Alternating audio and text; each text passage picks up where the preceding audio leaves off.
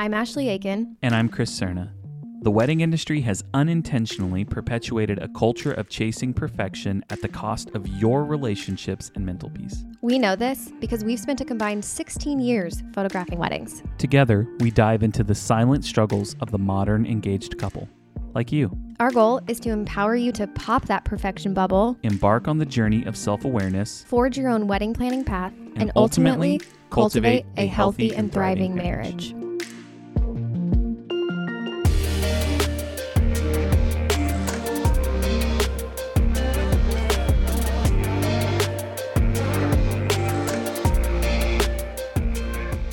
This is very random, but I just got an inquiry in my phone, obviously, on yeah. Instagram from someone that was like, I'm so interested in using your services. And odd, it's weird because like I know who she is, but she doesn't know who I am. What? Aside from being a photographer. Because I used to work at this place called Wholesale Beauty Club. I worked there for like six years. It's a salon. We sold like beauty products and stuff. Yeah. And she worked at another store on another side of town. And so I remember her working there. And also I used, I remember her because I worked for her uncle at a pizza shop, my very first job ever. And it was a total like nightmare of a pizza shop. And oh, no. He was a nightmare of a boss. But anyways, I did, that was my like first response to her.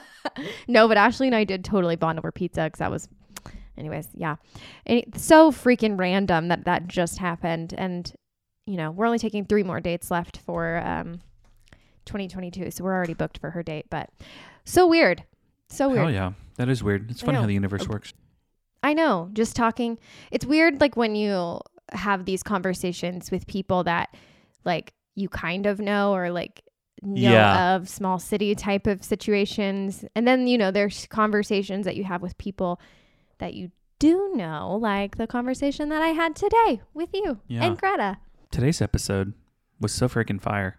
We started to talk about it and I was like, dude, let's just hit record because it's so damn good. Who are we talking to today? So we're talking to Greta, obviously, somebody that I know. And she was a bride of mine actually in July of twenty twenty. And we talk a little bit about that.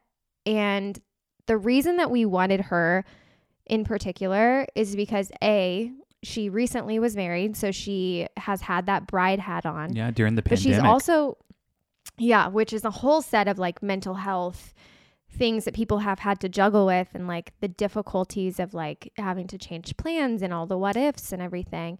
But she's also a therapist and like a legit, really freaking good one at that. Like a legit therapist. Licensed. Yes. Educated. Yes. Yes. She knows her stuff. Like Like a pro. The complete pro opposite pro. of us. Complete opposite of us. Yeah. I mean, and I remember, we kind of talked about this in the episode a little bit, but like she was one of the first guests that we wrote down to, to like ask to have on. And from the start, like we knew like, man, we really want to have some actual legit people that are in the mental health space that can actually talk about this stuff, that have yes. a background and degree, and you know they they know what they're doing and know what they're talking about. And so it was so cool to actually have her on. And man, like I don't know about you, but I took so many notes during this mm. thing. Like mm-hmm. typically I'm like writing down notes like uh minute forty-eight and ten seconds Ashley coughed and said Wah! You know, like something like that. Yeah, so true. But so true, no, same, I'm like same. writing, you know, things down that she says, like uh, communication, and she gives a definition for often. that early and often.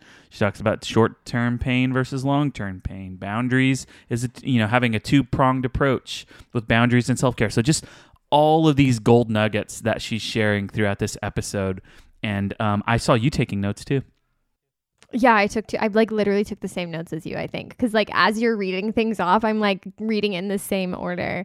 I also like wrote down like cushioning hard conversations. Like I wish that we had this, uh, this interview early, because then I feel like sometimes when we would get questions, we would have like really solid answers, solid like answers, cushion yeah. these hard conversations. And oh my gosh. And also like the reason that we were going to hit record instead of, Chris and I will finish an episode and then we'll kind of chit chat. We're like, all right, let's record an interview or record the introduction. he was saying, like, I know that we were recording this for other people and for couples. Yeah.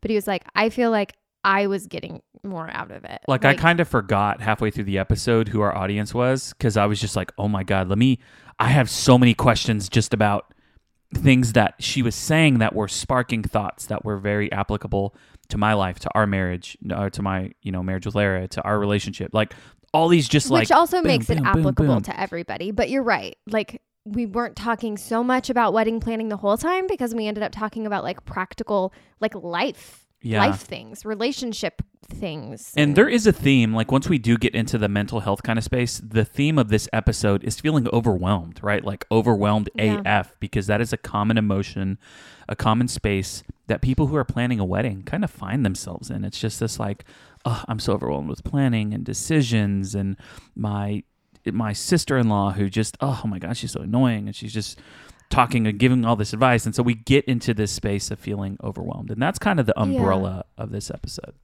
It is. And like within that umbrella, we obviously, like Chris mentioned earlier, talk about boundaries and self-care and having and battling all of these what if thoughts that continuously come into your brain during wedding planning, especially at the end of wedding planning. Yeah. One of, you know, I'm a maid of honor coming up in like nineteen days. And right around the corner.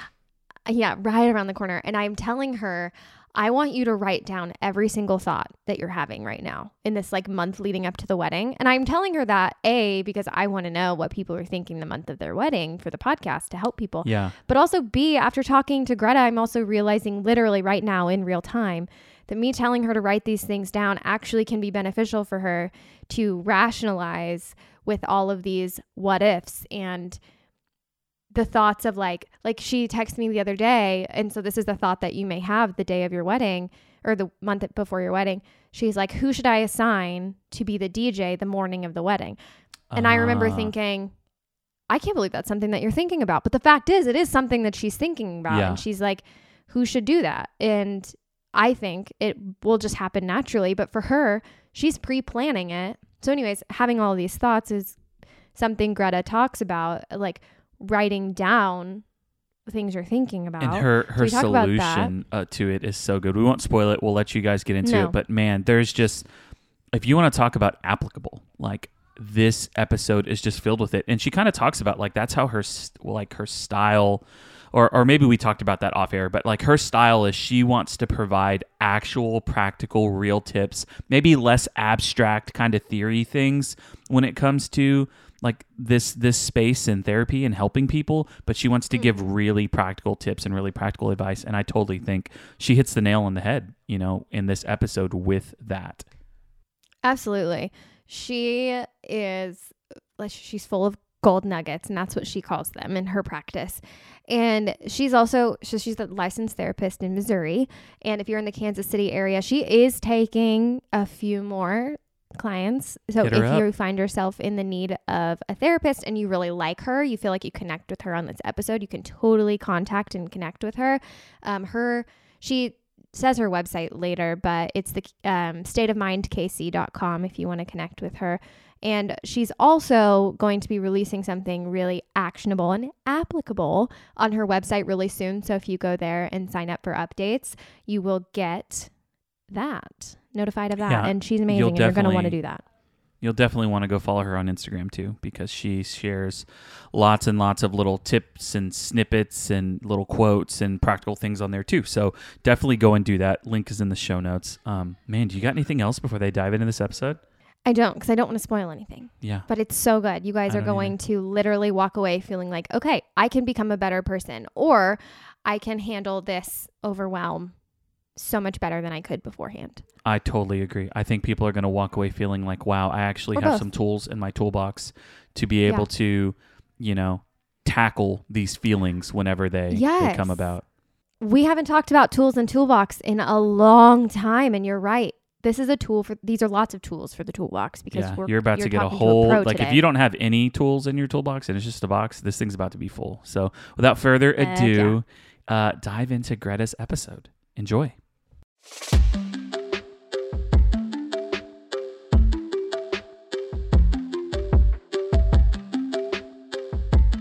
Welcome to the show, Greta. We are so excited to have you on today. Ashley, it's good to see you as always. We've been talking today, even off air. We've been talking to Greta and catching up and shooting the shit and talking about all sorts of things. But but go ahead and uh, let's dive in. We're so thankful to have you here today, Greta. Thanks for your time. Thank you for having me on. I know we've scheduled this like, I don't know, six weeks ago, but I've been so excited to finally, finally see you guys and do it. I yeah. know. It really has been a minute since we initially mm-hmm. were talking about this, but you just, you came to mind so er- literally, okay, the beginning of Chris and I planning this podcast. I remember this. Yeah. Planning this podcast was like, when that was probably like last summer. Yeah. We're, cause we're mm-hmm. brainstorming like, hey, who, you know, who should we have on? Who are like good guests? And I, I even remember us having a conversation like, do you know anyone who's a counselor or a therapist or anyone who's like legit in the mental health space? Cause we're not pros. Like, um, and, and so, I yeah, like, you were, initially was yes, so one of the first ones. Yeah. I was like, Greta's one of my favorite people ever. Like we connected on mm-hmm. how much we dropped the F bomb. And, yes, and all that was like things. A must-have for my wedding photographer is that I could do that. Oh, it was so good. Literally, like I mm-hmm. feel like we did. Like we, it was like kismet. Like we were connected in so many ways. It was just genuinely so great. So Chris and I thought about you like so long ago, and so it's crazy yeah. that this is coming like it full circle crazy. And finally happening. Right, right, and it's basically summertime too. So it's it's kind of a nice a nice um, juncture. Yes. And yeah, so totally. You got married, speaking of summertime, you got married last summer during all the drama of the Rona. Oh, man. Uh-huh. Uh-huh. Yeah. Yeah. And I actually on a holiday. Yeah. Yeah. July fourth. I, it was originally May second, you know, as you well know. Yes. And that I remember them. I think it was my venue who first called me on like March seventeenth. And she was like, the Kansas City order just got put out. And I was like, let's hold May second. You never know if it's gonna, um, if they're going to lift it early. And she was like, honey, no, like yeah. it, it's not going to happen.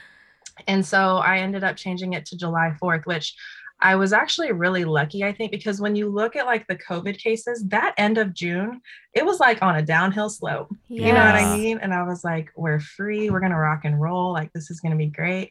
And I think my wedding was like right before it started to upswing again. And so mm-hmm. I got really lucky. yeah. Upswing and then upswing and then upswing.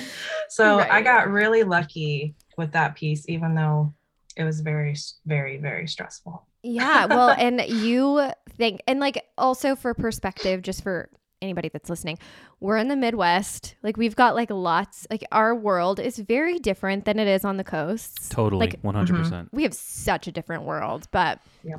your wedding, like nobody got sick. Like mm-hmm. everyone was Huge healthy. Win. Which, yeah. how, in, like it was because you had that like downward slope. And then two weeks later, mm-hmm. when I had my reception, right. I get freaking right. corona. Me too. I got so COVID at your reception too. Oh, you did? No, I was kidding. I'm totally making I, it up. Did you see my oh, face no. just then? Yeah, your face just like the bottom fell out of it. I remember you like, calling me to tell me and you're like, "Hey, so how are you doing? Yeah, we We just, we got to, I got to tell you something. I felt so bad for you. Like you had to make a ton of those phone calls. It freaking sucked. Uh, Thankfully we wore masks at ours. And so everybody yeah. was safe and nobody got, All the guests. Nobody got it besides us, but mm-hmm. it was crazy. But you had this like lucky little snippet, but how was that for you? Like from a mental health perspective, were mm-hmm. you like dealing with all of that? Yeah. How did you do it? Well, I think, I think the story kind of starts with the wedding planning itself because, you know, I serve a lot of perfectionistic women and I think it's because I kind of am one. Right. And uh. so I have been in ten weddings. I Holy cow. That's a love lot of weddings. weddings. It's a lot of weddings. It's a lot of weddings. Um, I don't that regret any means, of them. Well, obviously. No, that just means you're like, you're such a great friend and an amazing person that everyone wants yes. you in their wedding. Yeah, their wedding party. I do. I do very much love my friends, and I put a lot into those friendships. Um, but I knew, and I've always loved weddings too, and so I knew from the get-go what I liked and what I didn't like, and I was all about making it not like big and flashy, but like a very personal experience with like a wedding just drenched in personal details, right? And so I spent like almost twelve months planning this wedding that had all of these details ready to go. And it wasn't, like I said, it wasn't perfectionism to impress people, but it was how I had wanted it. And so when I started getting, well, when I got that phone call in March about the Kansas City stay-at-home order, I was, I was losing my stuff a little bit, because yeah. there was a moment where I was like, oh my gosh, like, I don't even know when I can have the wedding. And like, I want people to hear the music I picked, and I want them to see the personal details that we're trying to incorporate. And my, my husband was working, he still works there, but he was working at a job where like, I can't just talk to him on the phone about it. Right. And so we're yeah. kind of like texting a little bit, and I call my, my dad and my sister, and they're staying at home in Southwest Missouri together. And I'm like bawling my eyes out on the phone. Mm. And I'm like, I don't know what to do. They say that they have July fourth open. People are going to pick the lake over my wedding and all this stuff. And they were like, you got to do what you got to do. I was like, okay. So I called my venue back and I was like, all right, we'll take July fourth. And then I took about ten minutes, just like chilling a second. And I was like, oh my gosh, this is happening for a ton of other brides in Kansas City. And I'm now in competition with all of them to find, like, rebook my vendors. Right. And if my Seriously. vendors can't get rebooked, then I have to find new ones. And I was convinced that I had already picked the best of the best vendors round one. So I was like, I'm gonna get my vendors. And so I, so then I just like put my boss pants on, and I am boss just pants. Like, I like that. Boss pants. Like, I just had to go balls to the wall. And so I was calling everybody. I texted the Ashleys. I, I can't even talk about it a lot because I will probably start crying, but I'm eternally grateful that they were like, we can do your wedding on the fourth and we're going to forego our vacation plans. And I know you guys didn't say it like that, but I just like knew, I was like, oh my God, they're giving up like their holiday for me. And I can't even talk about it a lot or else I'll start crying. But, but so towards the end of the day, I had mostly secured my other vendors, and my husband got home, and I can honestly, I know I'm a therapist, but I can get really anxious and fly off the handle sometimes yeah. if I'm just like real stressed out. And he came home and he was like, I just want to let you know that I am really proud of how you handled today. And I was oh. like, oh, really? You know, and it was one of those things where you didn't know that you were like harnessing strength at the time. But then yeah. looking back, you were like, okay, I, I just did what I had to do. And I got through it okay. You know what I mean? Yeah, yeah, yeah, yeah, there were tears, and like, yeah, there was bawling my eyes out. And yeah, there was a little bit of kind of like guilt because people are dying from this virus and I'm worried about my wedding, but it was just what was in front of me. And I, I just had to get through it with what I could. And I'm very action oriented too. So that, that was kind of helpful to just be able to be like one step forward. Like you just yeah. have to keep doing so that you feel like you're moving. I mean, One I'm so freaking impressed. Like I, I can't even imagine taking on the task in a day to rebook contact. I mean, not just like contacting one D J, one, you're probably like con- contacting everyone, everyone, you know, and just mm-hmm. like, I feel like that takes a ton of mental energy to mm-hmm. do that. So yeah, I, I would agree. It sounds like you're all about action and like getting it done. Yeah. And it's, and it was really interesting to think about. And I know another um, person that I was friends with in college had the same experience, but it's really interesting to think about like wedding vendors. I probably took like three months to book all of mine yeah. with like interviews and like getting everything squared away, making sure like things would jive. And it literally all gets undone in one afternoon. Gosh, you know, and suddenly oh your God. dates are gone, you know, your interviews never mattered, you're reaching out to people that you deposits. ended up not hiring, deposits yep. and at that point too nobody really knew what they were doing with deposits, and it's no like, we had it was no idea. Really freaking complicated. yeah yeah, yeah. Like and it's like, do it's, we give it back? Do we not? Do we keep it? We don't uh, keep it. We don't have but the word pandemic, like, pandemic in our contract situation. Yeah, because yeah. everybody's in the same boat, you know, and it's like, well, if people are in the same boat, like, should I, should I give their deposits back? And then it's like, mm, well, then we're even more shit out of luck. So like, what do we yeah. do with this? I, I can't imagine. I can't imagine. And the whole act of God thing, like, how do you even know if this is an act of God? You know? Right. Yeah. It, it was very, is very, luckily I what we're doing. Yeah. Yes. Oh. Agreed. Like, which I'm sure brought in chaotic. like a sense of camaraderie too. You know what I mean? I know totally. My venue owner, um, I was telling her about who, like how I had rebooked people, and she ended up crying on the phone and just said that she's heard so many p- stories of people in the wedding industry who were banding together and like doing everything they could for their brides, but also to make it easier on other vendors to like work yeah. with and things like that. And like, it kind of gives me chills just to think about it, because every, that shows that you, that people are in it for the right reasons. You know what totally. I mean? Yes. People are genuine about it. Yeah, so- absolutely. I'm super curious to know. You said you incorporated all of these like personal details. Like, mm-hmm. uh, what what were some of those? Like, what did that look like for you to do that? Yeah. We're all about talking about intention, and so that sounds like a very intentional thing that you did. Yeah, yeah. So um, a couple of my favorites were, you know, I think this one's a little bit more typical, but like my mom had passed away about two years, mm. two and a half years before my wedding. And so I went through, I keep all my cards that I get from people. Dude, me um, too. I think it's important. I, I don't have think a stack of like cards. thirty cards for my grandma, my yes. nana. Yep. Yes. And I saved them. Yes. Exactly. Keep them forever. I hear people say all the time, like, I just throw them away. And I'm like, you never know when you're going to want like a word tattooed on you or yeah. like used for something. Um, so I pulled that card box out and I found like, there was a one signature that just said, I love you, you know, from mom.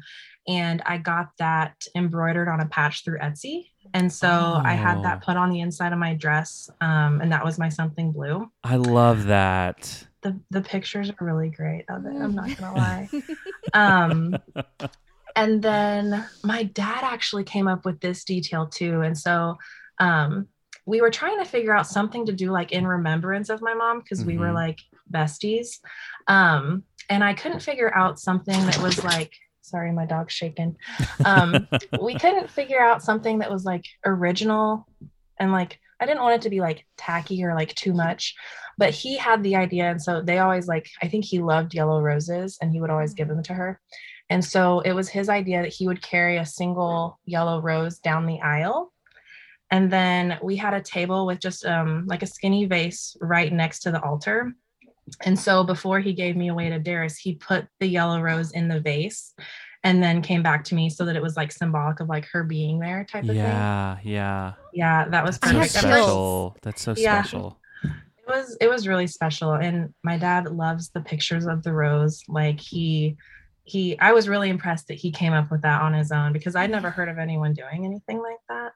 Uh-uh. Um, so that was really fun. Another personal detail that I loved was, um, for our table numbers, I was trying to think of something creative, you know? And so what I did was I like had just some random questions for both me and Darius to answer. So like, what's your favorite thing to do together? And like, how'd you know that the other person loved you? So I answered them and didn't show him my answers. And then he answered them and then gave them to me. And then I actually printed the table numbers with just the quotes on them. Okay. And so they would say things like, favorite thing to do together, and my husband said like watch Big Brother and like do this or that. And so there were like very personal details in terms of too, like some of them were really funny yeah and then some of them were like really sentimental. And so it just kind of gives the um the guests at the table like it's kind of a conversation piece at the same time, but also yeah. practical because it's the table number. Um and so that was it just probably... like weaved your relationship into the day. Yeah. Mm-hmm. Totally. Totally. And the playlist. I think too. That's I one of my favorite so parts about that. that. Okay. Yeah. So your playlist for your cocktail hour, I yeah.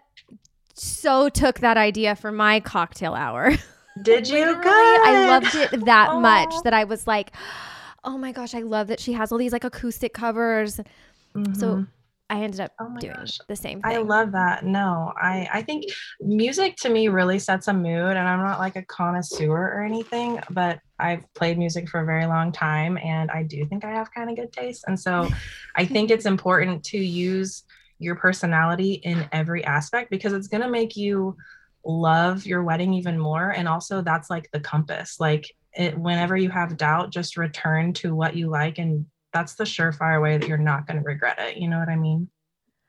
I love that you said that, because I was literally just thinking, like, what did you weaving all of these things through, like, do for you? And it's like, it gave you that mental peace of knowing, like, I'm not, I'm never going to regret this, because this, like, it was uh-huh. sentimental. It wasn't just pretty. It wasn't just like a on trend detail. It was like mm-hmm. important to me, Darius. It was all about our relationship.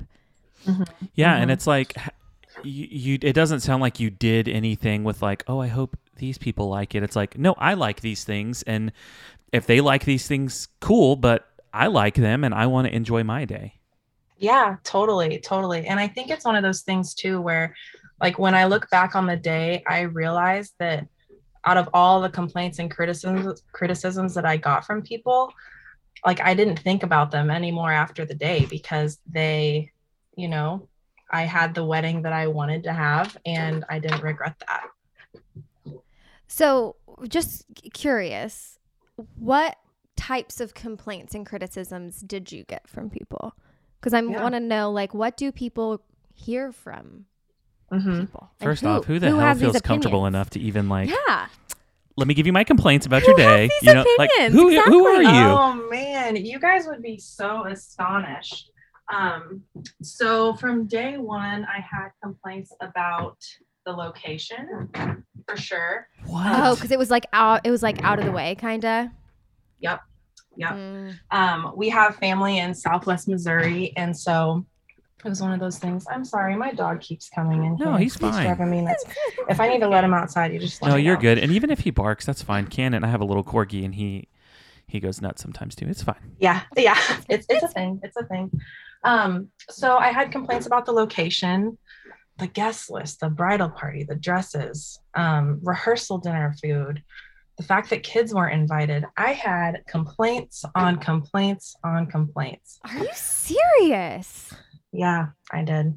Yeah. So you saying that, like, you easy. Can't be the only one who gets complaints no. and criticisms from people. You know what I mean? Like, mm-hmm, this is something mm-hmm. people, look, Chris is like rubbing his head. I'm so pissed off. I'm like, yeah, I just don't even. It's what? It's, like who? Why? Who? First off, like, why do people think that, like, okay, do you guys watch The Office? I've seen it a few times. It's, it's on my list to the, completely watch. There's an episode, Ashley, I know, Ashley, you watch it sometimes. There's an episode where I think it's Toby's last day, and Toby goes in and they're like doing the exit interview and Holly's there, and Michael has like this list of questions out that he's going to mm-hmm. read. Um, and he doesn't know that Holly, this girl that he kind of has a crush on, is going to be in there. So he writes these like really rude questions and then he tries to reframe them. But one of he's reading them and I just had this thought where he's like, who, who do you think you are? And, but he's like trying to reframe them to oh. not sound as bad in front of this girl. But those are like the thoughts, like, who do you think you are? What gives mm-hmm. you the right? Like, why do people think that they just get this opinion on your day? That's and then like great. you, okay, you can have your opinion. Why do you need to vocalize it to the person that just put all of their time and energy in there? Have your opinion yes. all day long, but keep it to yourself and shut up and don't right. say anything. Yeah, I think Ugh. it begs the question of like, okay, so when you make that complaint, I really just want to know like what you're getting out of it. Like, I would just love to know what you think is so important that you give, you know, this opinion. And I think, I think the day you get engaged, just because people talk about it, it's already on your mind, like what people are going to think, you know, because people may call you like a bridezilla and like all this stuff. So you're already automatically attuned the second the engagement ring is on your finger that you're going to have opinions. And so even if someone doesn't come outright and say something, it's so easy for these brides to pick up on the small things that people may say, or like small quips or comments. And people who aren't in the position don't even realize that the brides can be highly attuned to that. But it is almost like you can get so easily lasered focused on some of that. It's like you're picking up on little, like, like you're picking up on microaggressions that like maybe yes. otherwise you wouldn't pick up on, or someone else isn't picking up on, because you're highly sensitive about the topic. Exactly. And you already don't want to step on toes. You know what I right. mean? Most um, women are people pleasers. Exactly. Exactly. We're very much conditioned for that. And so especially if it's like family members and things like that, it just becomes really hard, because sometimes you may think like, okay, well, I do, you know, want this person to have a great time, et cetera, et cetera. So um, it, it can be a really hard thing to balance when you're getting some of those things. And usually too, at least in my experience, like, yeah, some of the complaints happened day one, but as wedding planning progressed, the complaints continued, right? So um, sometimes they can be more upfront, sometimes they can be more towards the back end, closer to wedding day. But I do think that it's something to look out for as a bride, like starting day one, to really focus on what you want that mindset to be. So, so let's, let's talk about that, because I think today's episode is going to have a pretty big theme of like feeling overwhelmed. So mm-hmm. when you have family members, you know, people who you love, people, you know, um, that are close to you, when you have mm-hmm. all of these opinions that are coming in, I would imagine it's very overwhelming. Mm-hmm. How does someone deal with that? Like, what do they do? How do they navigate all of those, these opinions that are coming in at them? Especially mm-hmm. without just like falling and being like, I feel like it would be so easy to, you know, let's say mom has an opinion and you know how important that relationship is. And uh-huh. they want to please mom, but it's opposite of what they might want. Like it would be so easy to just say like, okay, mom doesn't want me to have my wedding here at this place. Like, yeah, mom wants uh-huh. it at a church and I don't want to do that. I want to be downtown or something like that. How do, how yeah. do they navigate it? Yeah.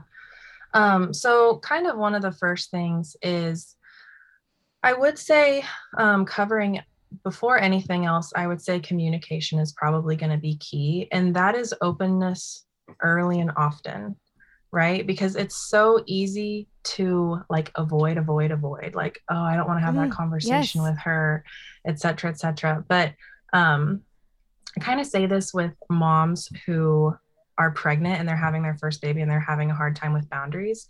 I say, you know, while you're pregnant, start implementing those boundaries early and often and communicate those just so people know what to expect when baby comes.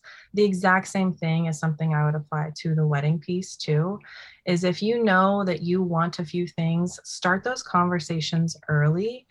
And I know that a lot of times they can feel really heavy, but I do find that when people approach it in like a more lighthearted way and make it more conversational, as opposed to like, hey, this is how it's going to be, or hey, mom, what do you think? Having it a little bit more lighthearted is going to take some of the pressure off. And then it's also going to make the other person feel like, okay, this isn't like a horrible thing either way that it goes, right? And so it's like infusing some of those conversations, um, with a, with a little bit more of a lighter step than I think a lot of people think that they might initially approach it. Yeah, because I think taking a firm step in whatever their decision is, like let's let's t- do this like church idea, yeah. because I feel like mm-hmm. that's something a lot of people deal with, is their parents having an opinion on, hey, like we got married at this church, I want you to get married at this church, and maybe you don't want to get married at that church. And so uh-huh. their mind initially goes to, I have to just take a firm stand. And that's scary for them to take that step and say, how do I tell my mom I don't want it? So what would be an example in that scenario of them being able to make it more of a conversation and more lighthearted and less terrifying? Yeah. So I think that there's a lot of pressure when like you sit down with someone, you're like, hey, I'm going to have this one conversation with you. Yeah. Right. And so I'm kind of a fan of cushioning these hard conversations. And so if I were in that position, I would go with like a couple big bullet points of things about the wedding that I would want to talk about. So like, hey, on the agenda today, we're going to talk about venue. And I also want to talk to you about the flowers, and I want to get your opinion on catering. Right. So that you can help that person feel like they're involved, help them feel like their opinion is valued and important. And it's not like the venue conversation, this whole like church or not, would get lost in the sauce, but you'll, you'll kind of pad the whole thing with letting that other person know they are valued, but there are some things that you feel really strongly about, right? Because there might be some things too, where you're like, you know, I don't really care what flowers I have. Mom, what flowers do you think I should have? You know what I mean? And so there may be parts that you don't care as much about that you want mom's help with, or your mother-in-law's help with, or whatever. And so whenever you can make them feel important, that can help, um, that can help see some of their worries, like, oh, they don't care about my opinion, or they don't want me involved at all. And so that's probably the, probably the first line of action. And that, that makes sense too, because it would be early on in the wedding process where you can yeah. tackle it early and code it with some other things that are, that you would want their opinion on. Wow. Yeah. We talk about this concept of wedding why like often mm-hmm. on mm-hmm. on the podcast, and we t- and, which is essentially like, why are you celebrating your marriage with a wedding celebration? And so just uh-huh. having this reason behind what you're doing, and, and we preach all day long about like, hey, like talk about your wedding why, get it out there, let people know. Mm-hmm. And I love that you gave this definition of like for communication, early and often, like it's kind of uh-huh. like you do it early, do it often. And then, yeah. d- and really what that does is that kind of helps set expectations, I think, because I think a lot of times, and we've talked about this, parents, friends, family, they give lots of advice. Um, I think sometimes when they think uh, their children, maybe I'm, I'm thinking specifically of parents, when their uh-huh. children maybe aren't taking steps, they're dragging their feet. They think that like, mm-hmm. oh, they don't know what they're going to do, so let me mm-hmm. give advice, or they haven't even, I know they haven't thought about a guest list, so let me give my suggestions on a guest list, when it's like, if couples will try to be proactive and beat those conversations, they can yes. set the tone, and it can kind of keep you in the driver's seat. I, and I don't say that like from a controlling manner as much as uh-huh. it is like a proactive manner for you to totally. get out there and in front of it. Mm-hmm, mm-hmm. So yeah, go ahead. Well, I think too, it speaks to like, you know how in relationships, like sometimes at least, and I see a lot of women, so I'm not being sexist, so this is just from experience, but you know how a lot of times women, like we kind of expect our husbands, um, to know what we think. Right. Yeah. Um, and the same mind reading thing happens with family members. So yeah, family members feel like you're dragging their feet. You can't expect them to read your mind that, hey, the guest list is actually something we're working on next month. And so even if you don't have a clear-cut opinion or something to report, having, letting them know that something's in progress or that you have plans to do it is still a report. Right? I, that's so wow. true. What if like couples, because I can, okay, because Ashley and I, you and I were talking about this, like coming up with almost like this, uh, this post or, or this information where it's like, hey, if you're brand new engaged, like you just got engaged and heard about the podcast, like here's your top five episodes to listen to, listen to the, you know, episode twenty-two, episode three, episode, whatever. Mm-hmm. But it, it, and then it can be really overwhelming because you're like, okay, I just spent the day listening or the week listening to these episodes. And I know all of these things that I have to implement. I can't mm-hmm. implement them all in a week, but if you could go like, all right, so I'm going to take this month to work on this, this month. And then you go and you tell your parents like, hey, just so you know, here's what we're going to be working on. Uh, mm-hmm. And not that you owe them that, because I could see someone being strong-willed or or kind of that bucks against authority mm-hmm. like me, like I hate authority. yeah. It being like, why do I owe them that? Like, well, mm-hmm. what do I, mm-hmm. they, I don't owe them anything. Like I don't have to give them a response. I'm going to just do what I'm going to do. But mm-hmm. if you can like think about it from the perspective of, let me be proactive. I know that this mm-hmm. is going to help my relationships in the long run. It's going to help my mental health in the long run. I think mm-hmm. that could be a healthier way to look at that. But I've never thought of that. That's yeah. amazing advice. And I think the long run, I think the long run thing is super important because, and I, as you can imagine, I probably, I use this concept all the time in the therapy room, but let's say that you, you don't want to have the conversation because you do feel like I shouldn't have to like give a report to my parents, or I, I'm going to do this on my own or whatever. Um, if you think about the short-term pain versus the long-term gain, right? The short-term pain of having that quick conversation that you feel like hurts your pride a little bit, but also I'm like in parentheses, like, okay, who cares? Like for what, you know what I mean? Yeah. yeah. Because that long-term gain is going to be so much worth it in the long run.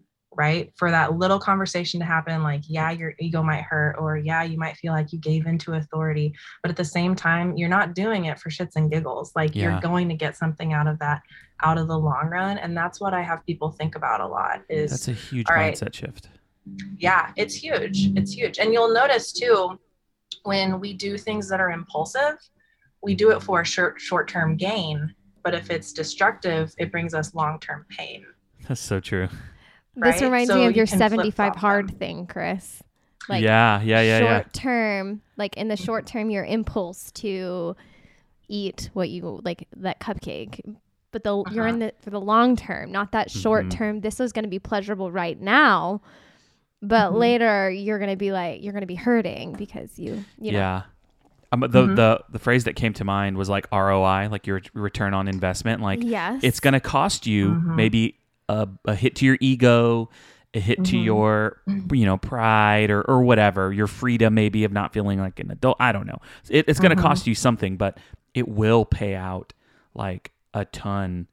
Yeah. And just weddings are, man, I just feel like it, it's, they're full of opportunity. They're full of opportunity mm-hmm. for like growth and for families to be brought closer together, or the opposite, right? Like mm-hmm. families mm-hmm. to grow apart and, and grudges to be had and, you know, all of that kind of stuff. Like what comes to mind sometimes is, Um, Ashley, I don't know if you, I, I would imagine you deal with this sometimes when parents are separated and you have dad who has, you know, girlfriend, they've been dating for ten years, they're not married, something like that. And it comes time for family photos, right?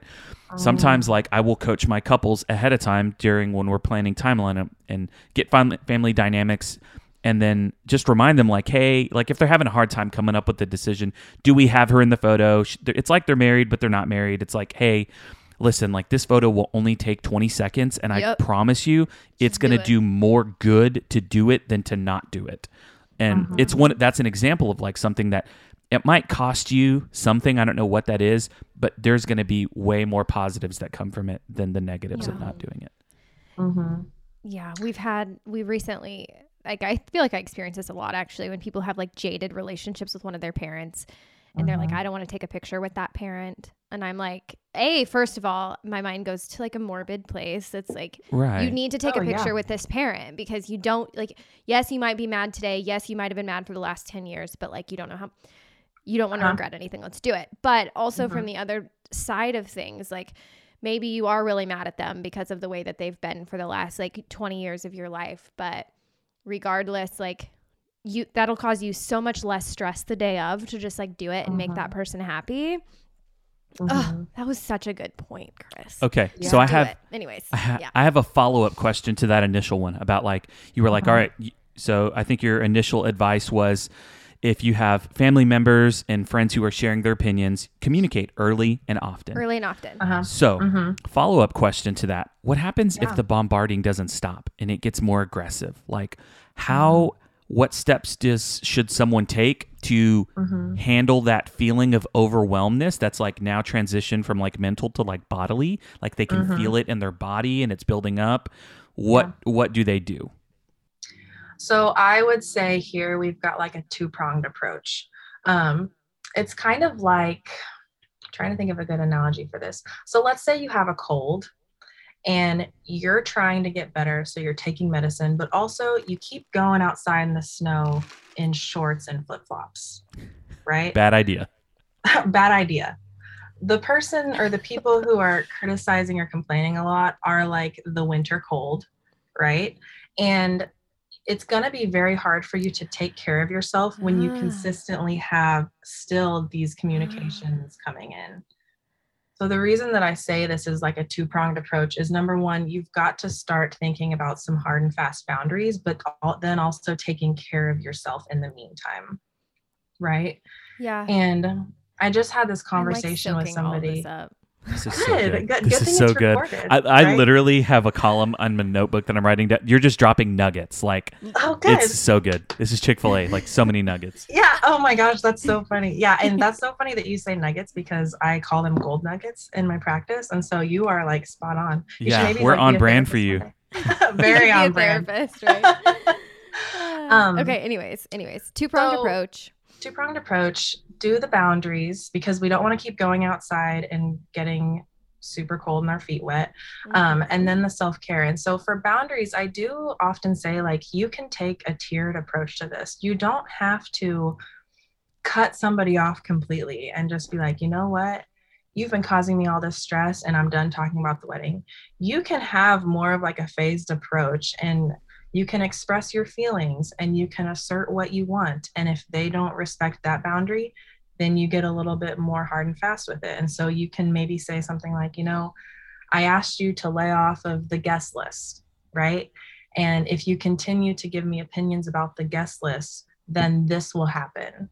Then I won't feel comfortable telling you other details about the wedding, or then I am Which not going to, yeah, because That's that's one thing that you'll notice that you think about, but rarely do we actually tell that person like, hey, this makes me think that I can't talk to you further, right? right? And that's where the communication comes in, is if you also tell them that, they may kind of shrivel up and be like, oh, well, I don't th- want that to happen, yeah. you know? Or and I so didn't realize boundaries... the impact that this is making. Yeah, totally. Yeah, because that is a good point, is that some people may not even recognize how they're coming off or how right. it actually is stressful you and for you and things like that. Um, so I do think that boundaries can be a tiered approach where try to implement one. And if they don't respect it, it doesn't mean that you did a bad job. It's just that they're, it's not clicking with them, or it means that they're, they're not respecting that boundary. Exactly. Exactly. And sometimes people may disrespect it intentionally, and sometimes they may disrespect it unintentionally, but at the end of the day, that doesn't matter. You still, still have to implement the boundary. Wow. That's huge. Like, mm-hmm. don't get caught up in the sauce of intention. Like, oh, did they do that on purpose? Did they not? Like, right. doesn't matter. The boundary's been crossed. Like, mm-hmm, you need to, mm-hmm. you need to have a conversation. I think this is like, my mind is going to the, to the person who's like, oh my God, I can't do that. I can't have that conversation. It's just, it's mm-hmm. too much. Like, the amount of like growth that you can achieve as a person by like, you know what? I'm just going to lean into this and I'm going to do it. And it's going to be an opportunity for growth. And mm-hmm. I could potentially, you know, but I, I could hear people like quivering on the inside. Like, I can just see that, like, oh, I could never do that. I could never, it'd be one thing to state a boundary, to mark a boundary. Mm-hmm. It's a whole nother thing to uphold that boundary, enforce, yeah. and then set a new boundary. Mm-hmm. Um, but mm-hmm. it's so important. It's so important. It's so important. It's so important. And I think too, when you think about the imba- the boundary, like, oh my gosh, I could never do that. You'll notice that usually the person's worried about the outcome, right? There's yeah. so many times when I'm talking to a client and I'm like, okay, well, let's talk about this communication with this person. And they'll be like, I can't do that. I know she's just going to say X, Y, Z. Well, we're focusing way too much on the outcome there that you may or may not know. Oh, it might not even happen. Yeah. Right? Yeah. So when you focus on the actual boundary itself, as opposed to whatever the outcome could be, it's less overwhelming for you. And I do feel like it's more of a confidence build booster, because you realize that you don't have to worry about the outcome. It doesn't right? matter you what they say. You worry about the expression. Yeah. That reminds me of like the thing, I hear a lot of people say it, because I'm a, I'm a worrier. Yeah. And my mom will say like, Ashley, stop worrying, because it might not mm-hmm. happen. And then you're making yourself worry about it twice. Like with yep. dealing with, are people going to get sick at my wedding? Like that was uh-huh. something that I used to have to worry about. And they're like, stop thinking about it, because you worrying about it now, if it happens, you have to worry about it later, or it's never going to happen and you shouldn't have worried about it at all. Yeah, totally. Totally. So, Ashley, that gets into along the lines of like, you're talking about like worrying about, you know, what if people get COVID at your wedding? Oh. Can we talk about what ifs, like these thoughts of people having these what ifs when it comes to wedding planning? And I know we're in a you we're in a different place right now with the pandemic. Uh, maybe not as uh, if we're if there's ten stages, maybe we're not in stage eight of like levels uh-huh. of this is overflowing and we need to all stay home and never leave our house. Like we're in a different phase right. than we were last year, yeah. but there's still. Even if there's not, remove pandemic from wedding planning, like wedding planning already was full of so many what ifs. Oh my God. What would your advice yes. be to like a couple who is just constantly thinking about the what ifs? Like, oh my God, what if it rains? What if our photographer gets sick and they can't make it? Or what if no one has fun? Or what if I don't fit into my dress? Like just all of these mm-hmm. thoughts that are in their brain. Like how do people deal with that? Yeah. Um, so we know that, so when we talk about thought patterns, I kind of frame them in terms of like negative thought patterns, and the what ifs would be the catastrophizing, right? I also kind of consider my catastrophizers as like, not only the what ifers, but the scenario builders, right? We could have a hundred scenarios that go in all different directions. Yep. So part of my practice too is I like to apply very like nitty gritty fixes to these. And they are very, very like metacognition, like thinking about thinking and like down to the wire. But when you have your what ifs, number one, I always like to have people write them down, because I need you to see on paper how many what ifs you're actually thinking about. Right? Oh, crap. Yeah. Like a lot, like, probably a lot, a lot. And I, and I see this in the therapy too, room too, when we write our thoughts down, you kind of see the irrationality, like jump off the page at you, which is a good thing. Like, I want you to look at that and be like, okay, this is a little wild. I've got to trim the fat here. Right. Yeah. I'm so, being a little ridiculous. Yeah. And it's one of those things too, where you might notice that some of your what ifs are really like super out there, and you realize that they're probably not going to happen. And you're kind of like, all right, I want to deal with the ones that I'm actually worried about. Right. So it can also kind of help you divvy up which ones are worth my time and energy and then which ones aren't. Um, so a couple things that I like to do with my what ifers. I do love probability. I love that you call them versus- what ifers. Or yeah, you used yeah. the phrase catastrophizers earlier, and I love that yep. too. Yeah, yeah. We, we all do something. You know what I mean? And yeah, so yeah, I've yeah. got filters. I've got mind readers. I've got shooters. I've got them all. Um, oh, my goodness. I can you write a book? Can you write a book I, listen, so that, like, listen. I want I go. want all of this knowledge. Yeah. That, well, come into the therapy room with me. Well, you can sign a consent. It'll be great. I would yes. love to. I would love Same, that. Honestly. Both of you. Um, okay, so what ifers? So what ifers? I do love probability versus possibility. Um, with probability versus possibility, I usually have people think about, is this possible? Okay, something may be possible. So like, what if it rains on my wedding day, right? That's what I was going to Yes, bring, yeah. it's possible, right? And we know that it's possible. The reason that I like to have people um, recognize that it's possible is it at least validates your worry, right? Right. It validates like, okay, this could happen and I'm not crazy for thinking about this. Right. But when we look at probability, that's when you actually decide, okay, is it probable enough that it would rain that I need to make some type of plan for it? Do I need to mentally prepare for this? Rain is very unpredictable too. Right. right? Because you can't control it. You can't control it. So when we look at the probability and the possibility of something, one thing that I also add in then, okay, well, if this is probable, then why don't we go ahead and create some type of action plan for this, right? And so that like gives that. you the opportunity to exert the control that you do have. And you go through then the next two months before the wedding of knowing like, okay, so I know it's possible that it rains. It's either probable or it's not, but I'm going to exert control and take action in case that it does. Where you can. Okay. I love this. Mm-hmm. I just, this, I mean, we're, we just finished May weddings, and May is like, yeah, oh my God, awful when it comes to the weather, right? Mm-hmm. Like so bad. Pro- coming somebody who was going to have an initial May wedding. Yeah. Like May is awful in at least yeah. in the Midwest, especially. Oh my gosh, Kansas City, by the way, I don't know if you've ever realized this.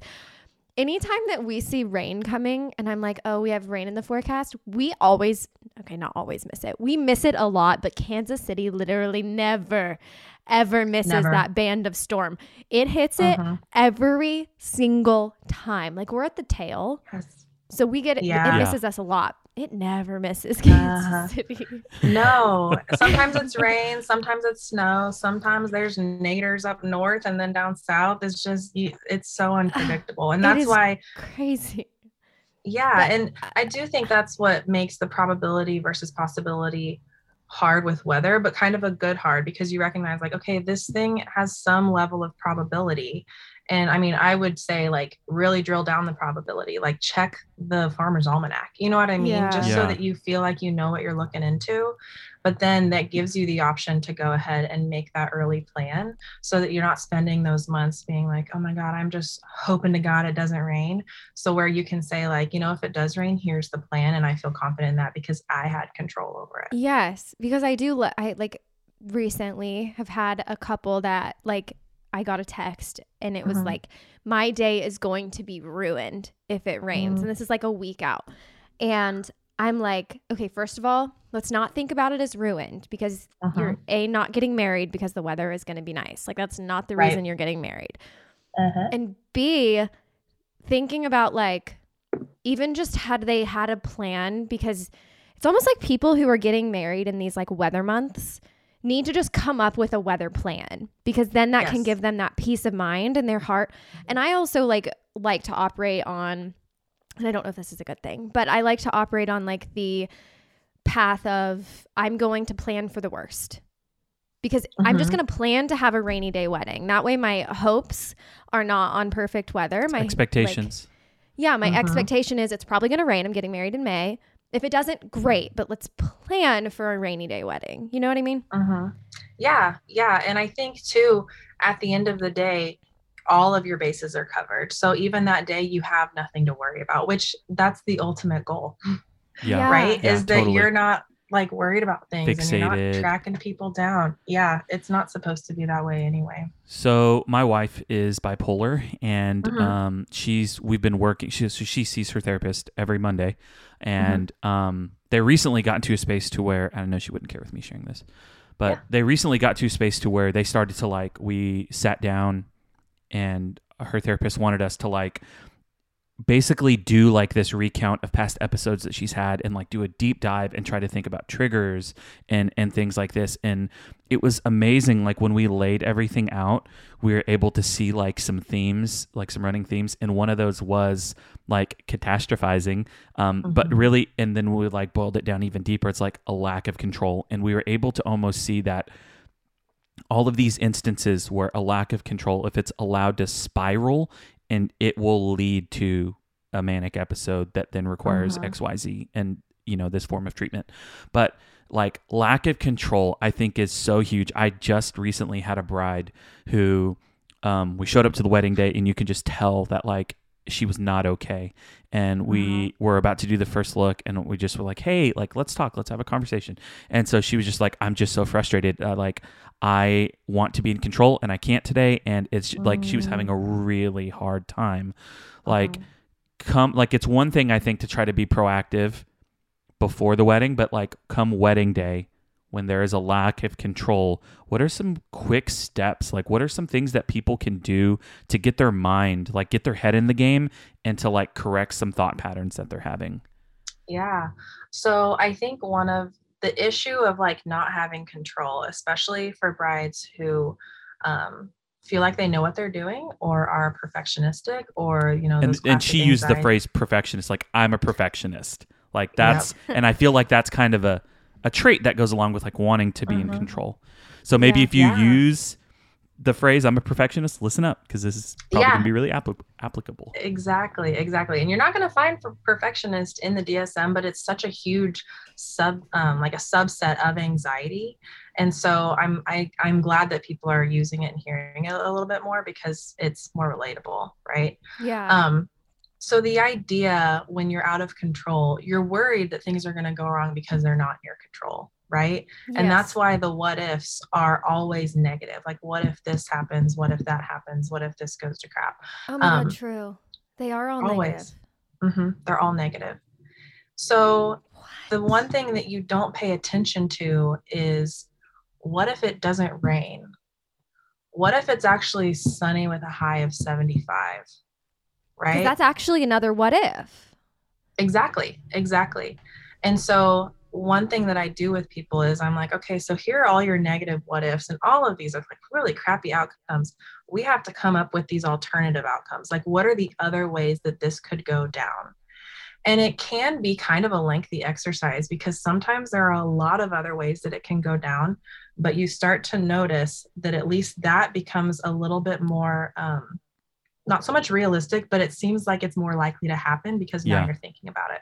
Oh, yeah, like right. if you were to think about mm-hmm. the positives, you're not going to think of like the best case scenario that's the most unlikely to happen. You're going to think of like, it's almost like your brain goes, shoots more realistic, more like, yep. okay, well this, which is more probable. Like mm-hmm. this is the more likely outcome. They're not going to yeah. think like, well, maybe it's going to be like sixty with the, th- like this outrageous, uh-huh. you know, Hawaiian weather that we don't have here.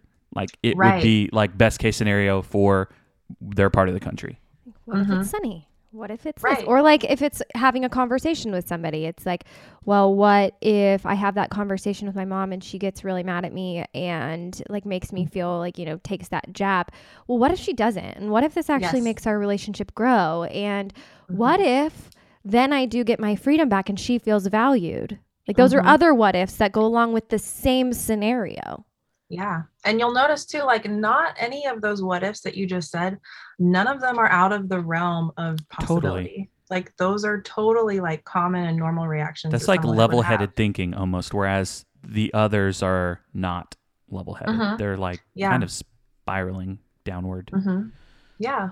It's very easy to build the scenarios too, because you can say like, what if it rains on my wedding day? Well, that just created a million other scenarios for you to think about, okay, well, what if it does happen on my wedding day? Right. Right. And so to think about alternative outcomes and actually writing those down, because if we write things down, it sinks into our subconscious and we identify with it a little bit more. So when you think about those alternative outcomes that are more positive or even just neutral, right? Like what if that doesn't happen?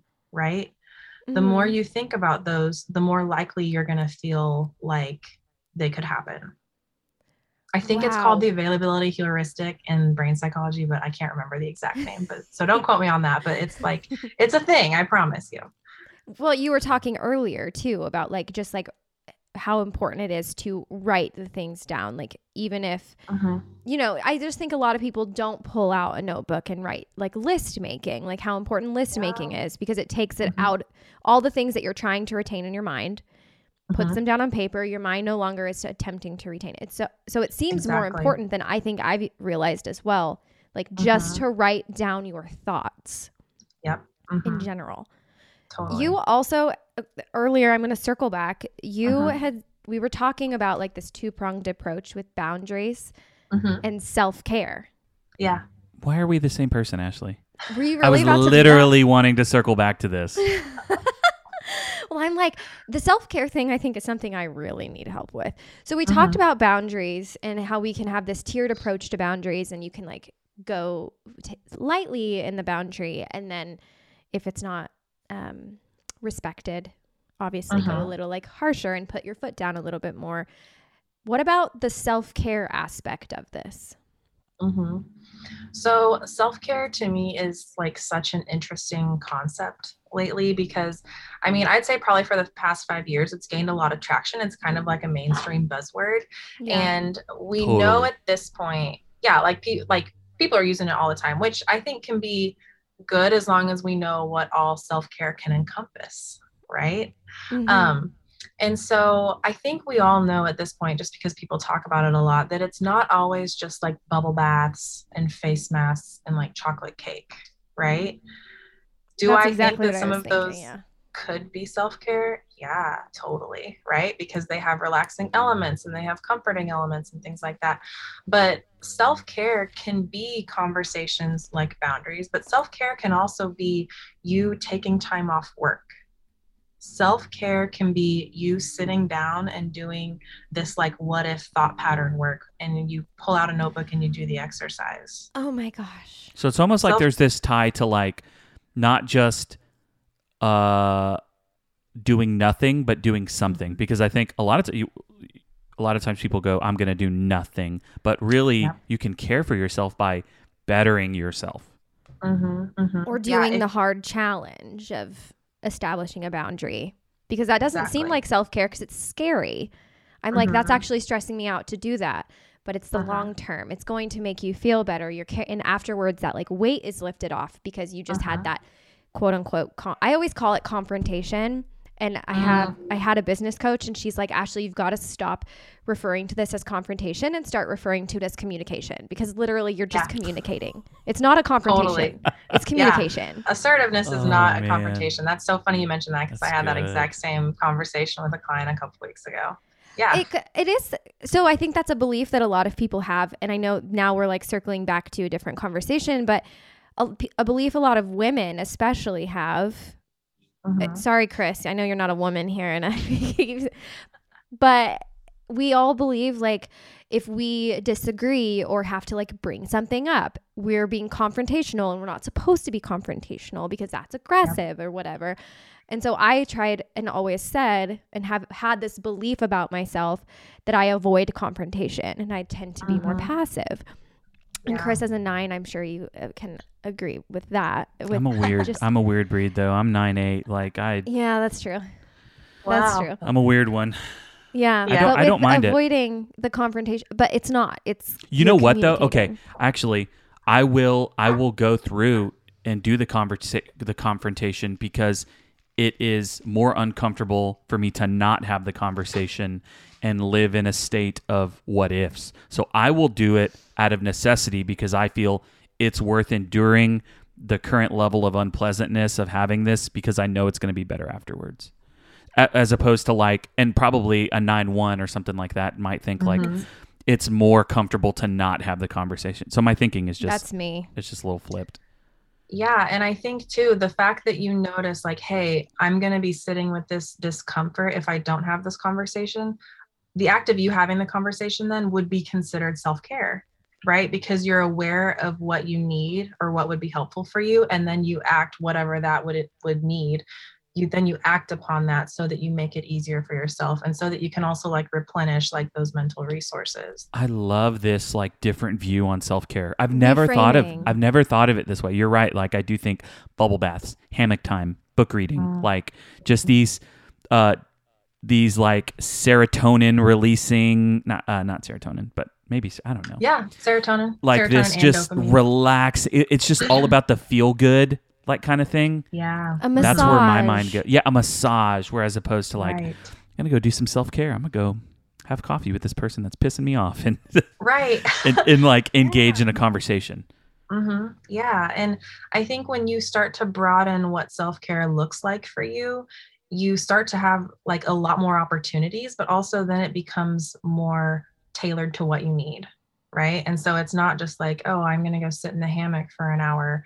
Um, you know, I, I know a lot of people are like, I really need to set a t- aside time to read. And reading is something that's interesting because some people might look at that like me, like I, I'm not super focused sometimes when I just like want to sit down and read a book, but some people reading for them is not something they often have time to get to. And it's something they genuinely enjoy.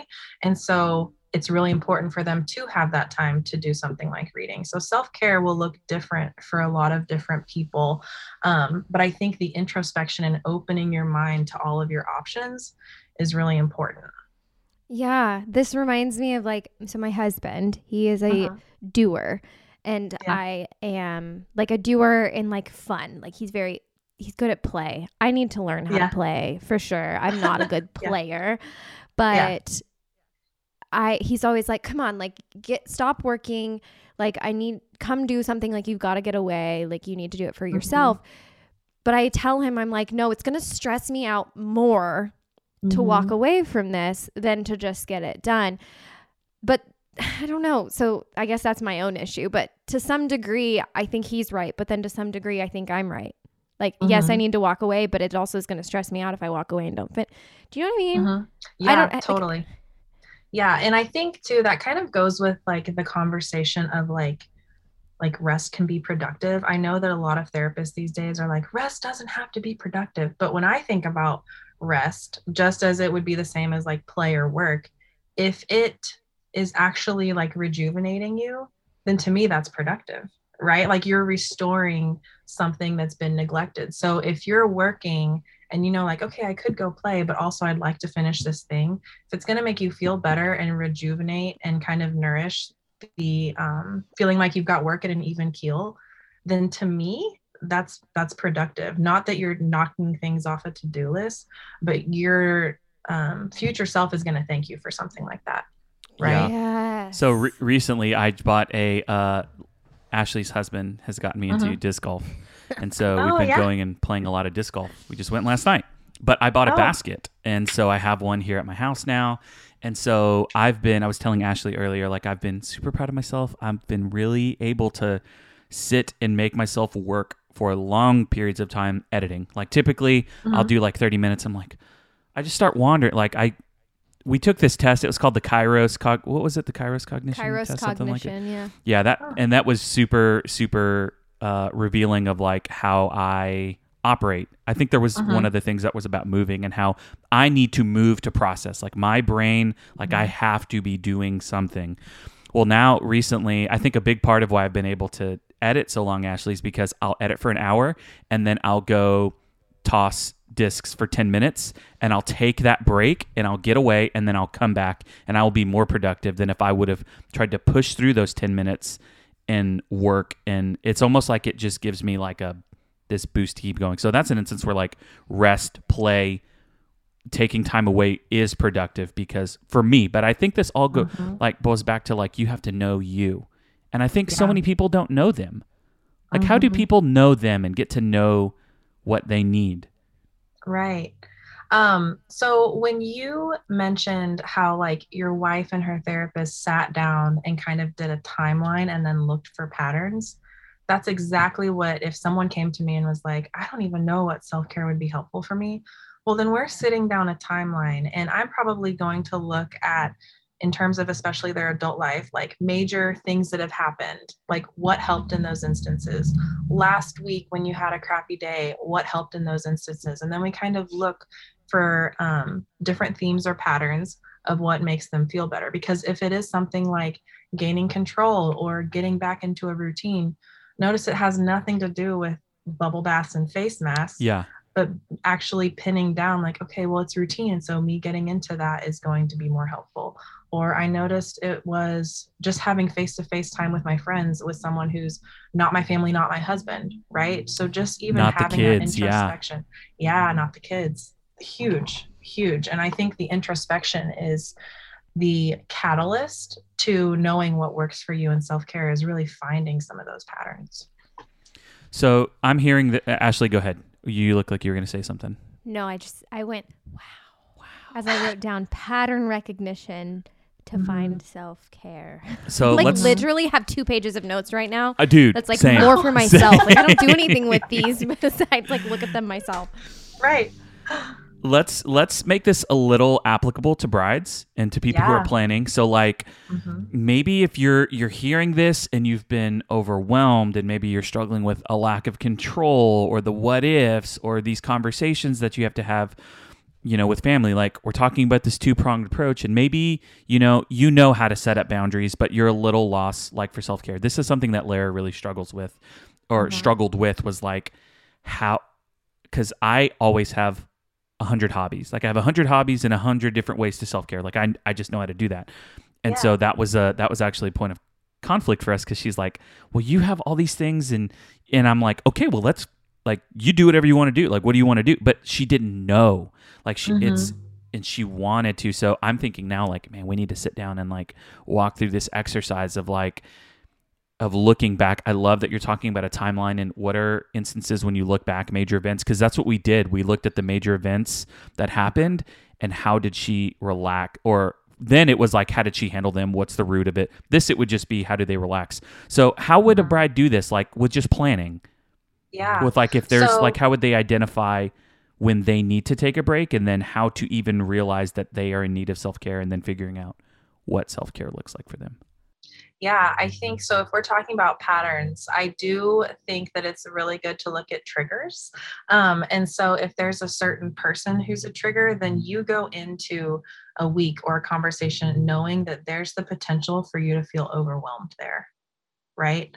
Um, so definitely looking for the triggers is going to help you be more preemptive about what stress that that could possibly bring. And can you define a trigger really quickly for maybe someone mm-hmm. who doesn't, people who don't know what that is? Yeah. So a trigger is, the way I put it, like a person, place, or thing. Sometimes it can even be a thought that comes up that will end up being um, an initiator or catalyst for anxiety, um, negativity, low depressive thoughts, overwhelm. So it really is what brings on a lot of those uncomfortable feelings. So it's like the start. It like mm-hmm. starts these whatever negative emotion or thought you might be feeling. Yeah. It's very interesting yeah. that you say person, because a lot of times I don't think people realize like, oh, wow, every time I get around this person, this happens, or I feel this mm-hmm. way, or I start to think these things. How yeah. does one, like, what do you do? Okay, so you've identified a trigger. Let's say it's, mm-hmm. um, we'll do, we'll do two. We'll do a person, and let's say it's like uh, your best friend who got married, and now like you realize, wow, like she's basically planning her second wedding through my wedding because she's mm-hmm. just giving all the mm-hmm. advice. Yeah. How does someone go about dealing with a trigger who is a person? Is it boundaries? Uh-huh. I would say it's a couple of things. Number one, internally, I would want you to prepare yourself a little for that and get acquainted with the trigger. Kind of recognize like, okay, you know, I know this person triggers me in this way. think a little bit about why they maybe do that. Think about, like, you know, if it's the best friend, like, I understand that she's really excited for me, and I know that there's a potential for her to continue to give me unsolicited advice. I know where it's coming from, and I know it's probably from a good place, but I just don't need it, right? So mentally, I would want somebody to prepare for a trigger like that. In terms of actually, like, action-oriented behaviors, mm-hmm. I would say it's something like boundaries. And I do often say that boundaries can either be spoken or unspoken. You don't always have to have a big, huge conversation about boundaries. You know what I mean? You can try implementing them without saying them, because sometimes they do work, right? If you create a little bit of distance, or let's say, um, let's say you're going wedding dress shopping and somebody has been like, oh, I really want to go with you. You don't necessarily have to have this big, long, drawn-out conversation of, I've decided to do this. I really want you to be part of my day, but I don't want you to come to the wedding dress shopping. You can either say something really, like, off the cuff and make it lighthearted. You could say nothing and kind of spin it as a surprise, like, hey, got my wedding dress. It just kind of depends on the person yeah. and what you're comfortable with, but they don't always have to be talked about. And I think when we talk about boundaries, we're like, oh, conversation. Yeah. Like, it could be really intense, but sometimes you don't even have to say them. So it's almost like you have to assess, does this call for a spoken or an unspoken mm-hmm. boundary? And I guess you can truly only know that by, it's like a person by person basis, situation by situation basis. Mm-hmm, mm-hmm. And if yeah. you need help figuring that out, you should probably start to look into seeing a therapist. Exactly. No kidding. Exactly. So I, because this, this is what, this is what, I mean, is this what you do? You help people oh. connect mm-hmm. these dots and have these realizations. Yeah. Yeah. I, I just said this um, on a podcast the other day, but it's like my go-to analogy for therapy is, um, even if you wanted to ask your boss for a raise and you were too afraid to do so, if you came to a therapist, at least me, I would be like, all right, so let's dive in. What are your fears here? Is there a lack of confidence that we're starting from anyway? What would that conversation look like, right? Where are the self-esteem holes that we need to patch up? Does any of this come from, like, deep-rooted issues where you felt like you were constantly rejected as a child and now you're afraid to stick up for yourself? So even in the most, like, common everyday situations, there's, like, a therapist can help with that. Right. And you can spend, you know, days, weeks, months, or years trying to figure things out on your own. But if you can just go to a therapist who can lay it out on the, lay it all out on the table for you, then you don't have to reinvent the wheel. And that's one thing that I, that's I will huge. never, I hate reinventing the wheel. I refuse to do it. Um, and I think therapists are the answer for you, not just, like, trying to figure it out all the time, where they can really kind of give you the answer key and then you morph it together. It's like cheating. It's like cheating yeah. on a test. Yeah. Legitimately. But, like, yeah. pause, I'm so anti-cheating, but yeah. it is. It's like, it's the answer's already there. The answer key is already there. Uh-huh. The, yeah. The wheel doesn't have to yeah. be reinvented. Yeah. And people Chris, will say all the time, like, they'll be like, um, I just feel like I should have to, I can figure it out on my own. And my answer is yes. usually like, okay, but you haven't yet. Like, oh. that's not working. yeah. You know? yeah. Yeah. And you can't, it, if, and if it speeds up the process, I feel like you get so much of your life back. Um, totally. Tenfold. So with wedding planning mm-hmm. and getting your life back, I think a lot of people in this, like, wedding planning journey, mm-hmm. they a feel like their struggles aren't valid. Like, there's so many, it's like, especially like you during, like, COVID, it's like a whole different ball game, mm-hmm. but you're like, my wedding.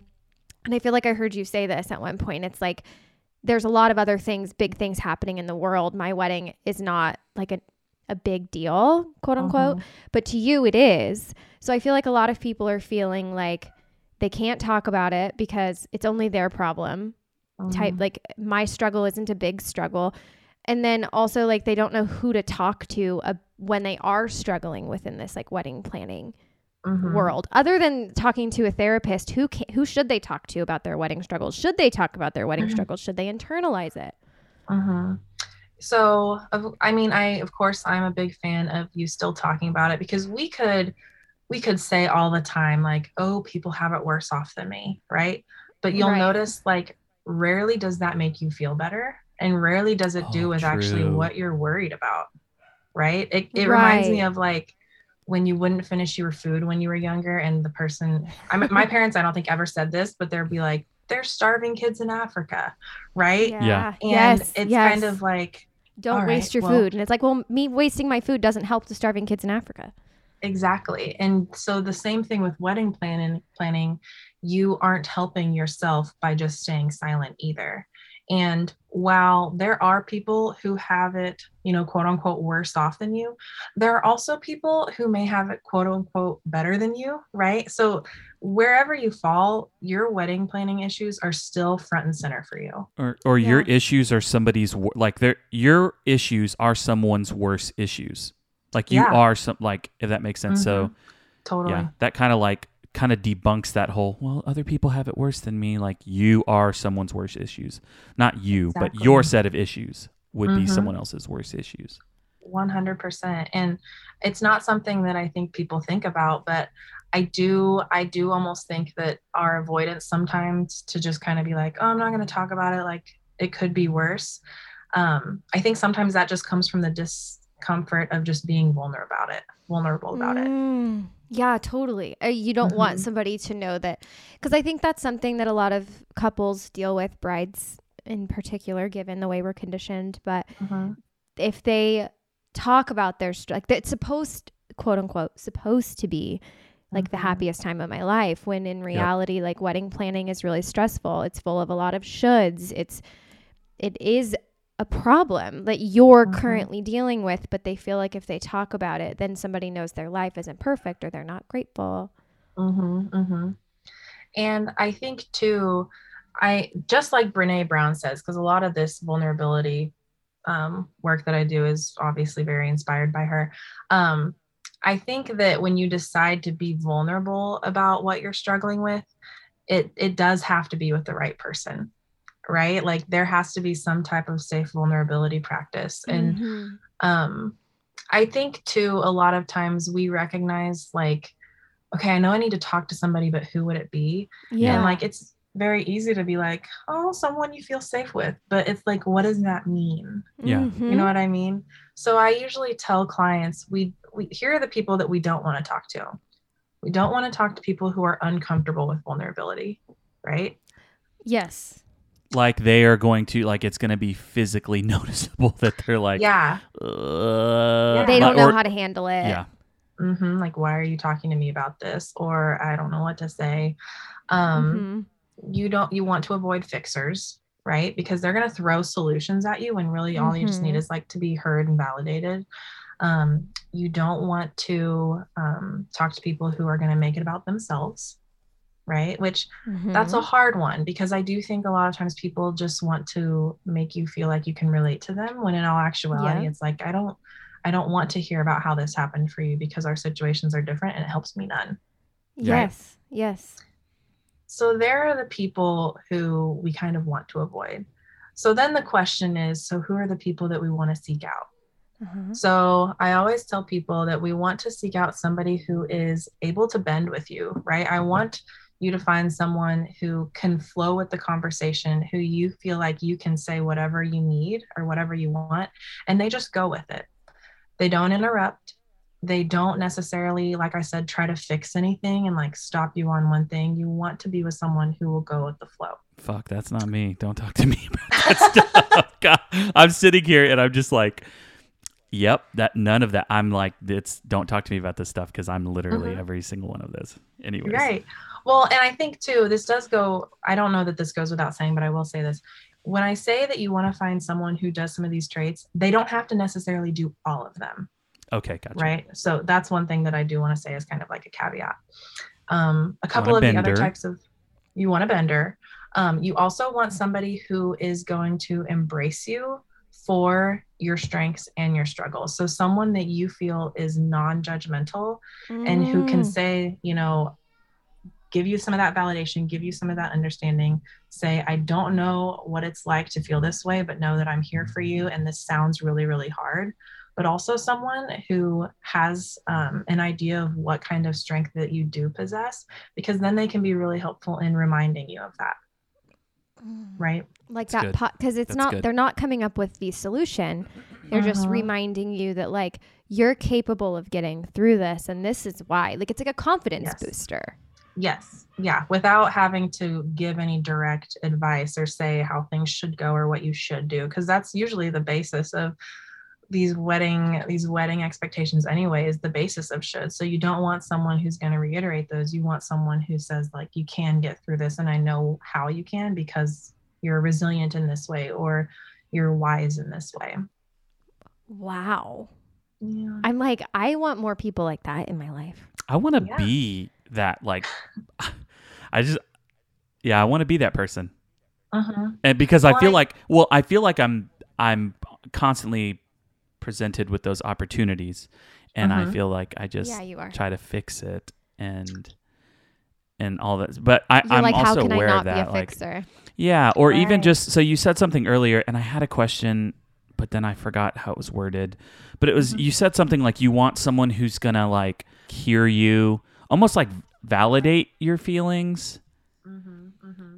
The empathy piece, right? So the empathy is different from sympathy. And so sympathy is like, I'm sorry. And um, I know that I'm sorry can sometimes have its place, but that's usually another person I try to have people avoid, is people who will just say, I'm sorry, and make you feel like they pity you, like feel bad for you. You know what I mean? Because in those cases, you can kind of be like, oh man, like I do have it really shitty and everybody just feels bad for me, right? And so the yeah. empathy piece is about letting the person know like, hey, I hear what you're saying and this must be really hard. And I'm going to admit that I don't know what it's like, but just knowing that like what you're saying to me is probably really hard. Know that I'm here for you, even if you don't understand what it's like to be in their shoes. I, yeah. I, so I guess what I struggle with then is like, so let's say Lara comes to me mm-hmm. and she's just like, uh, I... I'm really having a hard time because I feel like I don't have any friends or any relationships outside of you and the kids. Mm-hmm, like mm-hmm. T- to me, I um, automatically want to go to like, who haven't you hung out with in a while? Like, let's get the phone book out. Like, let's like, how, how can someone be like, what does someone say when someone opens up about their struggles? Like, how can you be a good person? Like be mm-hmm. this person that people go to, because maybe mm-hmm. there's a bridesmaid who's listening, or we have people who are, are already married and they listen, but they're in marriages and they have friends. Like how, what, so someone opens up, they share X Y Z, I'm experiencing this, I'm vulnerable with you. What's the next response to the person that's sitting there? That's like uh-huh. one to where they're not going to problem solve. They're not going to fix. They're not going to uh-huh. fuel the fire, right? Because my mother-in-law does that all the time with my wife. She's yeah. like, I can't talk to my mom about stuff because if I'm really, really passionate about this thing, she's just going to have the exact same emotion as me. So uh-huh. like, how can we be these people who help? Yeah. The validation piece is hugely important because validation is not asking questions and validation is not showing like that dis- discomfort. Validation is saying things like, that must be really hard for you. That really sucks.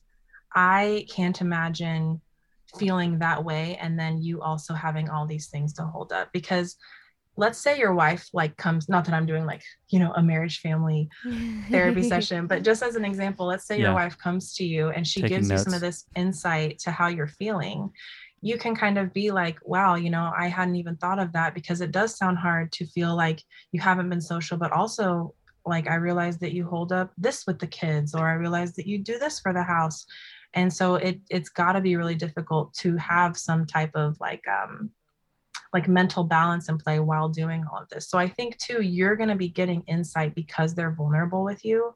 So you can kind of make those connections and have them know that you are validating why they feel the way they feel. It's interesting. I'm making, I feel like I'm making all these connections right now, like as you're saying all this stuff, because to me, what you just said feels incomplete and feels like mm-hmm. it's, it's the setup. And then I need to like, boom, like here's the, here's the applicable piece. A, here's yes. what you do now. And it feels incomplete. Like, right.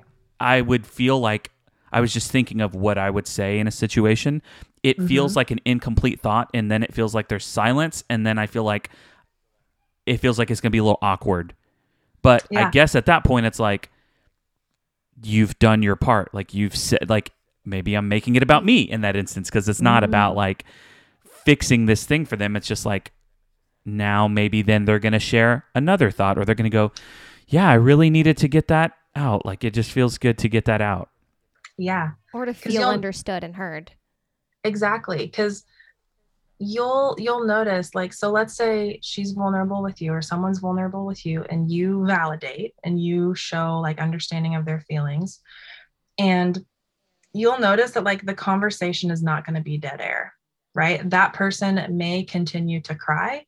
They may say like, yeah, I'm glad I really got that off my chest. They may say, yeah, and here's another layer to it. You get it.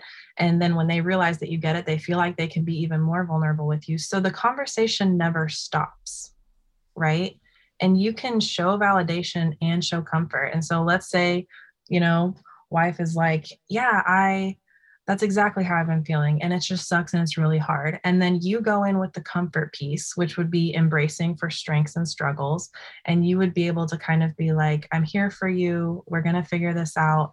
You can also kind of say like, at some point, if you want a solution, let me know. But right now I'm okay with just comforting you. Right. You can talk about that too. Cause they'll ask when they want, like if, if they want, cause Justin says that to me all the time. He's like, I just yeah. want to vent.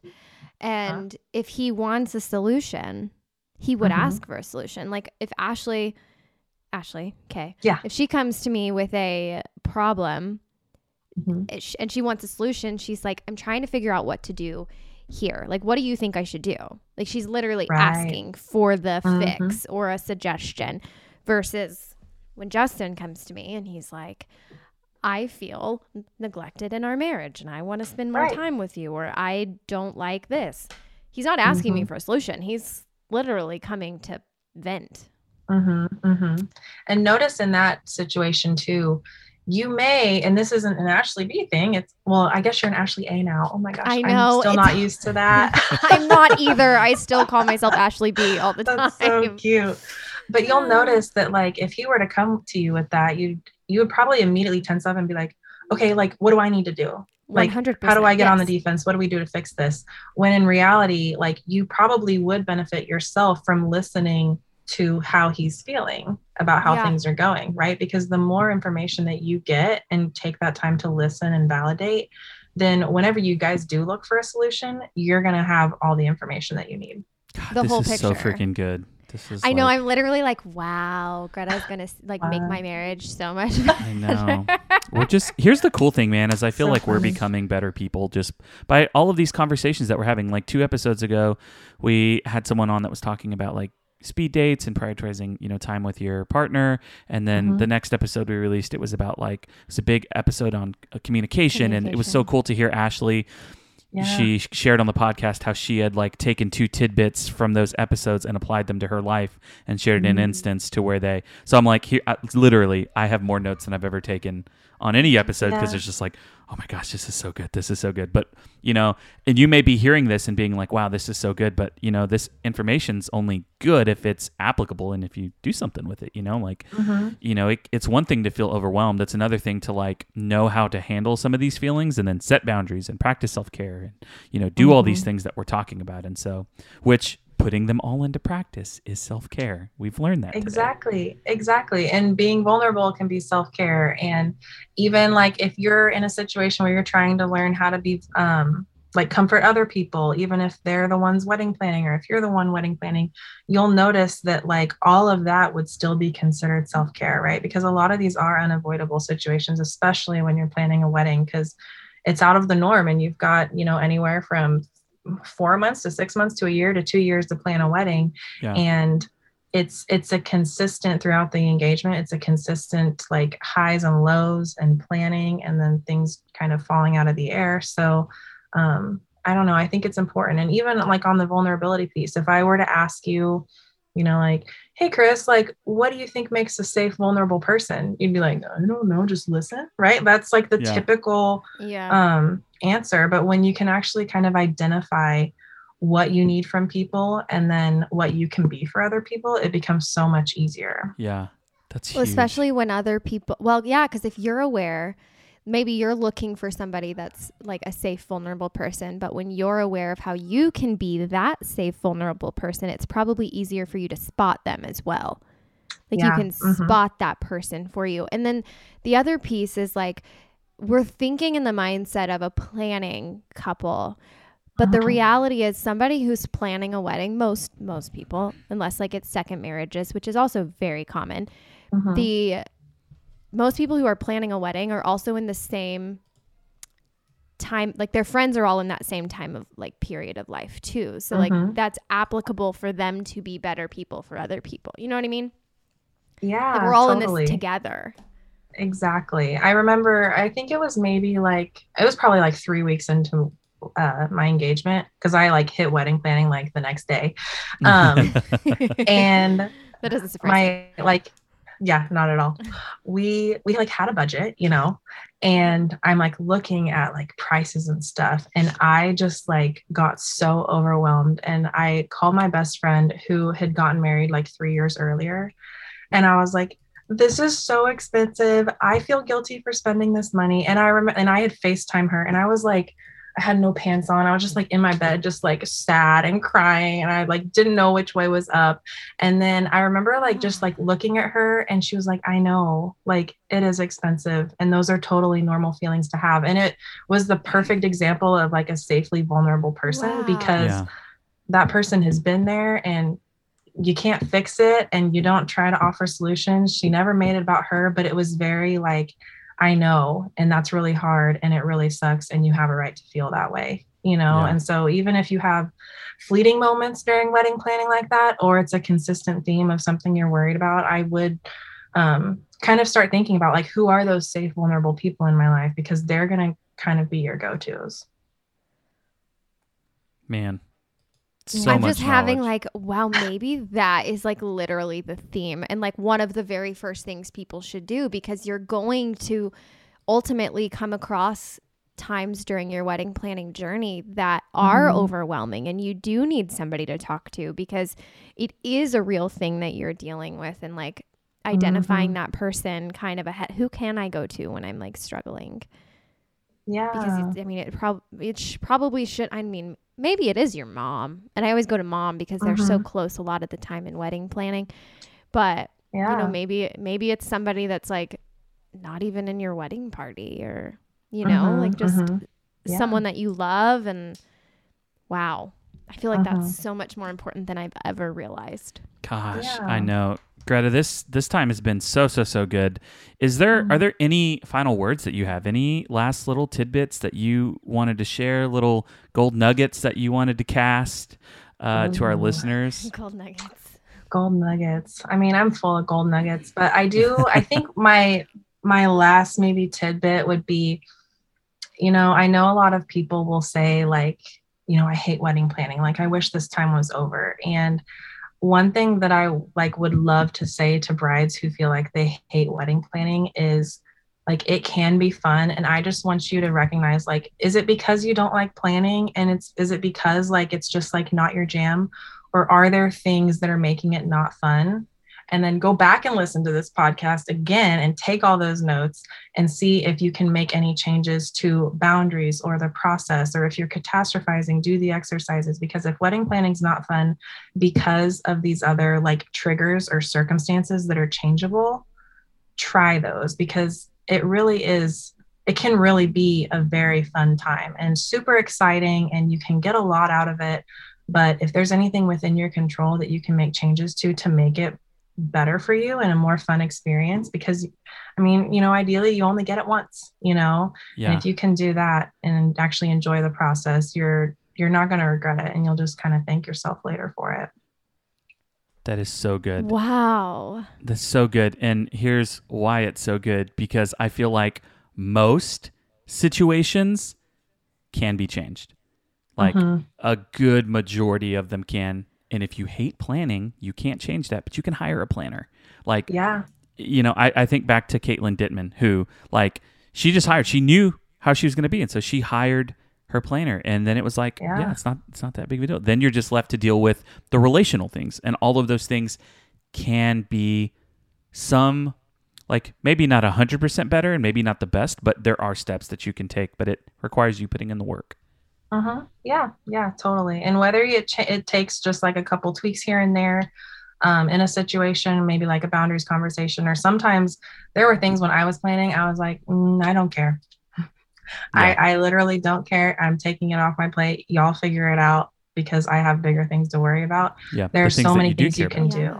Yeah. Yeah. And the circumstances. Yeah. I think you're right when they usually can be changed. And so I would just have brides really think about, think about that.